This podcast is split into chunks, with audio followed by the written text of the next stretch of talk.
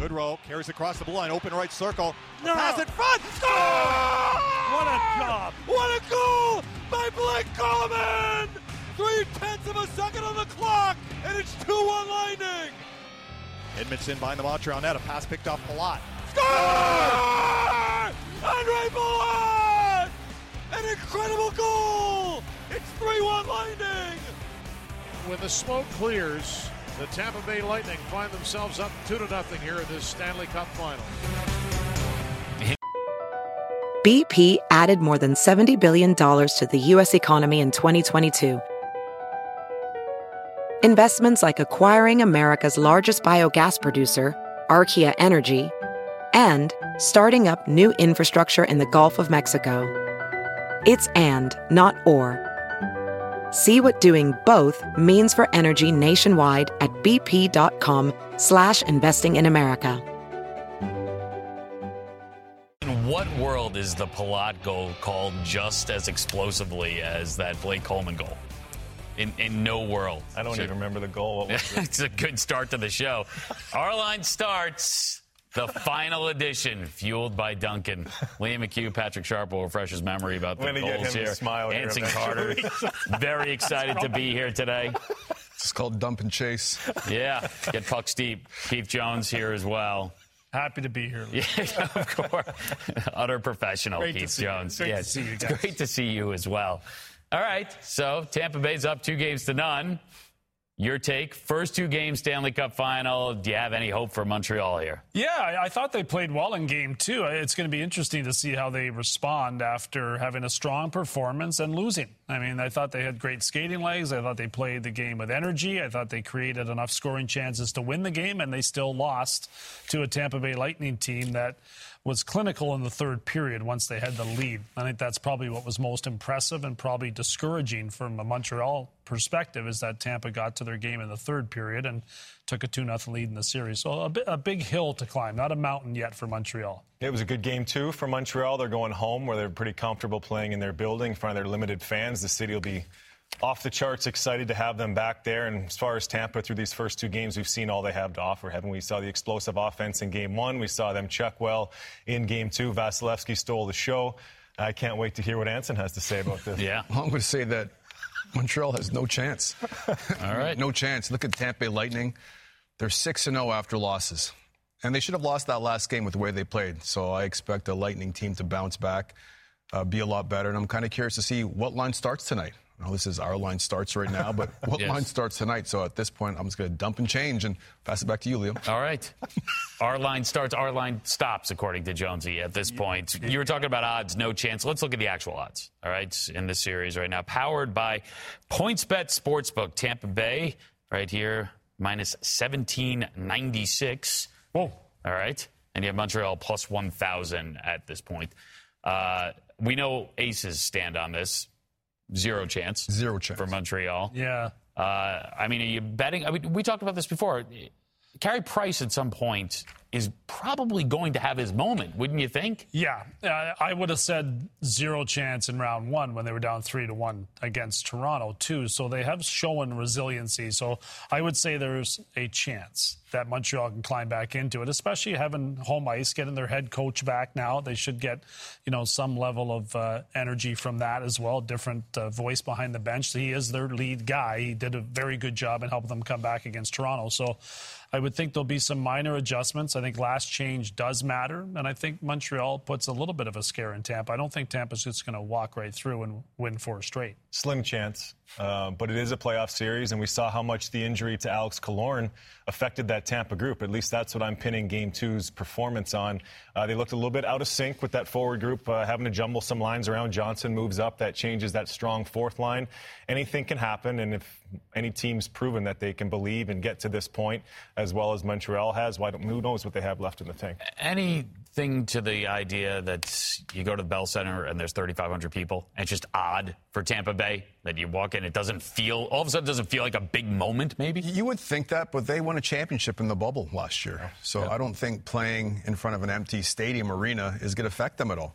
I think they've got a bigger goal ahead of them wanting to repeat. And the fact they're playing in Montreal, I think just the buzz around town, You know, talking to people there, everyone's so pumped and so excited walking around St. Catherine Street, uh, there by the Bell Center, that just feeling that energy of the city, regardless if it's 20,000 people are not in that arena, that 3,500 people in the arena is going to sound like 2,500, 25,000 yeah. people or 20,000, whatever that arena is. And they just have to win one game. At least that's the mindset I would take if I was on Tampa. How nice would it be for them to go home up 3-1 if they split this series in Montreal, have a chance to win in front of their home home base fans. So we'll see how it all plays out. Yeah, especially considering the way they won it last year in the bubble. You're so far away from home. You're celebrating in a virtually empty arena and then – the banner goes up this year. Barely any fans are there until you know, near the end of the season. I mean, you're not trying to plan to win it at home, but you're trying to plan right now. You're focused taking care of business right now and ending this while you have a team down that probably should have won the last game. Yeah, and I think Anson made a great point about Tampa, the way they bounce back after losses. And uh, there's a lot that happened in game two that probably felt like a loss. And one of the things that's been so good about Tampa is the way that they've adjusted from game to game. And when something hasn't gone their way, they've found a way to improve and get better and, and erase the mistakes that they made in the previous game. So I think that does play into this game. I think Tampa's going to be on high alert alert.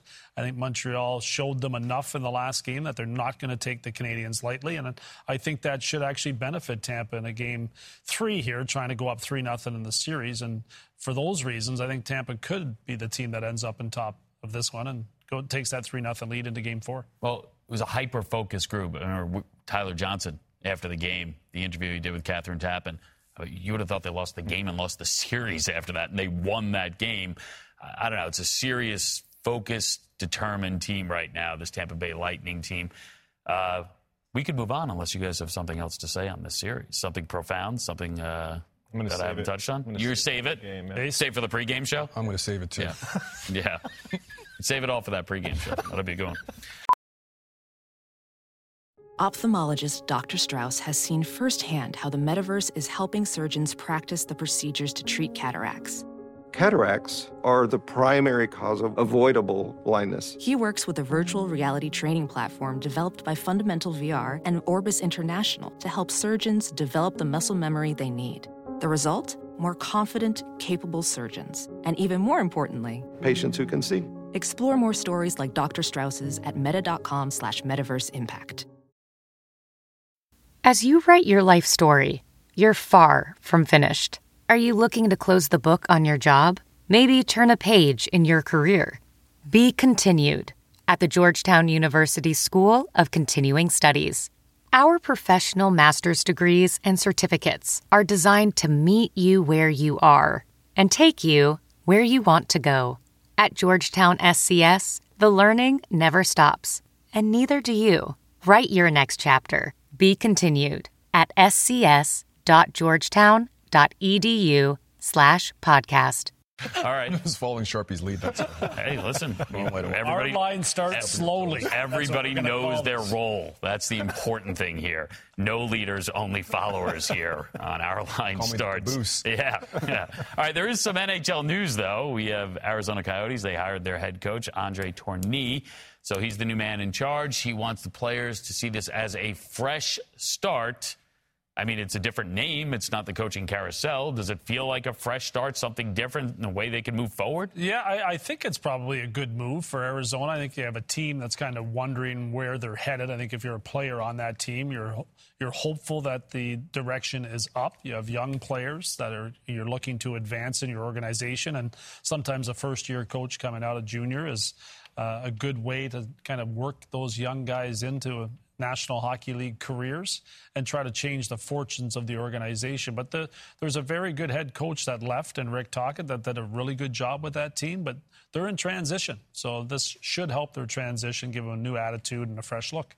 He's had all kinds of success at the lower levels of junior hockey, represented Team Canada uh, at the junior level, and um, has a great reputation. Mr. Armstrong, general manager of the Arizona Coyotes, said on an interview recently that he hired uh, the new coach because he was in the junior facility at a restaurant with the whole team in there, and, and he didn't know he was sitting in a booth watching this group of players and he watched how the coach interacted with those players. He had a reputation as being a hard coach, a demanding coach, but the way that the players on that junior team are interacting with the head coach, it went a long way. I think you can get the most out of some young players. And if you're Arizona, that's what you're doing. You're just bringing in young players and draft picks and you're giggling at me over there. they ate lobster. They Yeah, yeah. I, I can't get over the Mr. Armstrong. I know. Very formal. Amount of respect. Yes, you're giving very formal. Showing some respect in his name. I, heard you I think aren't you supposed to say the terrific general manager? Also, yes. That's, that's I mean, I think he's a title. great fit for what both you said, Sharpie, and I think what Jonesy said too. I thought Mr. Armstrong was going to do a tremendous job there in Arizona, only because he's a development coach, and they don't expect to win. They expect to be lower in the payroll when it comes to budget. They expect to have younger players, and he develops players. Eventually they wanna win, He- Yeah, but not at this point. So, and he's cheap right now too. Like, don't think for a second that didn't come into the conversation when you're talking about hiring a head coach in Arizona, and that's why you don't see those named coaches like Talk's not back there, Rick Tocchet, or Mr. Tocchet, Mr. Tocchet. Mr. or, or yes. Mr. Tortorella too. Yeah. So, for those reasons alone, I think he's a great fit. And uh, I just love calling Mr. Armstrong Mr. Armstrong. so let's, Mr. let's stay. Well, It's a very formal show. Mr. Jones, I, I love thoughts? the, I love Grumpy Anson. This He's is the so, best ever. he's so angry today. It's the best. It's- it really missed, is. We got to tell people he missed a beautiful lobster dinner that was Yeah. here for us, and then we interrupted him. and We brought him in and forced him to do this show. But Don't mess with Anson's we're food. No, glad, we're glad to have I, I you, had some lobster. Oh, Don't get it have twisted. I was in there, but I got interrupted, like doing something a little bit later on. So Oh. I still had the lobster. I appreciate the lobster. It was, it was great. Mr. Carter. Joined the guys. So you're just salty for other reasons. Do you want to talk about him? Or?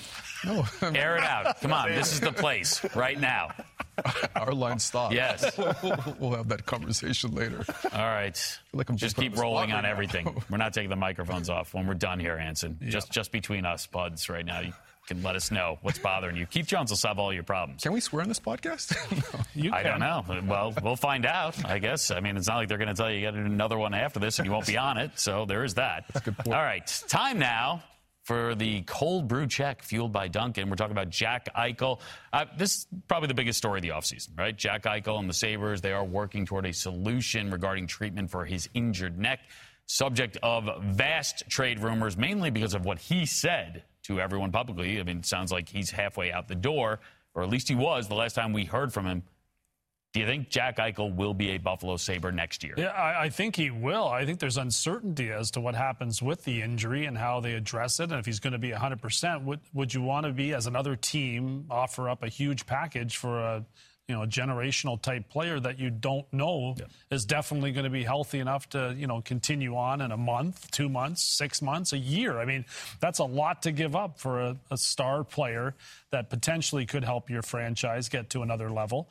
Um, so I think the risk would be too high to kind of move him for the appropriate price until it's proven that he's healthy enough to play like Jack Eichel can play. Yeah, seems like a huge roadblock in the in the deal, doesn't it? Especially in the neck injury, if that's where the, the injury occurred and that's where the surgery is going to be. You want to get all that stuff cleared up. Uh, I know there's a bunch of teams that would love to add a Jack Eichel and be willing to give up a huge package in order to get him uh, to a new franchise. I think he's going back to Buffalo and they got to iron this out. I think Mr. Eichel's leaving. I think I think he's out of there. I think for? Jonesy's reasons, I think wherever he ends up going, they're going to do their due diligence and make sure that his neck is to the point where they feel like they have whatever procedure they decide to go with, that's going to work for him.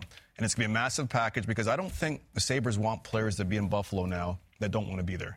That's a major problem. When you have your captain speaking about not being there, not wanting to be there, Jack Eichel was drafted second overall. Mm-hmm. It wasn't like he was like Lafreniere going to a, a decent team. This team was terrible. Yeah. But you want a player. They should have been first overall. I mean, they were Exactly. that they were the worst want team in the the league. C in your organization that's willing to battle through that adversity.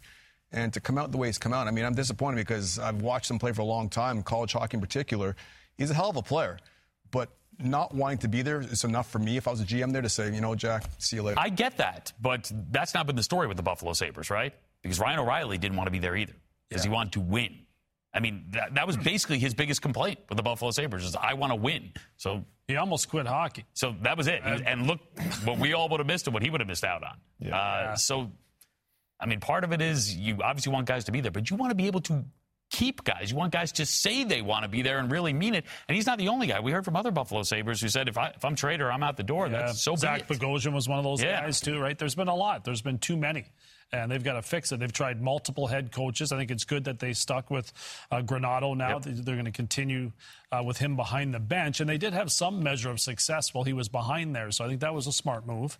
Uh, they need consistency. They need to stick with a game plan, and they need to really improve the environment there to the point that players want to stay, they want to thrive there, and the team has success, and the fans benefit ultimately in the end. If he's healthy, who do you think should make a very strong play for him?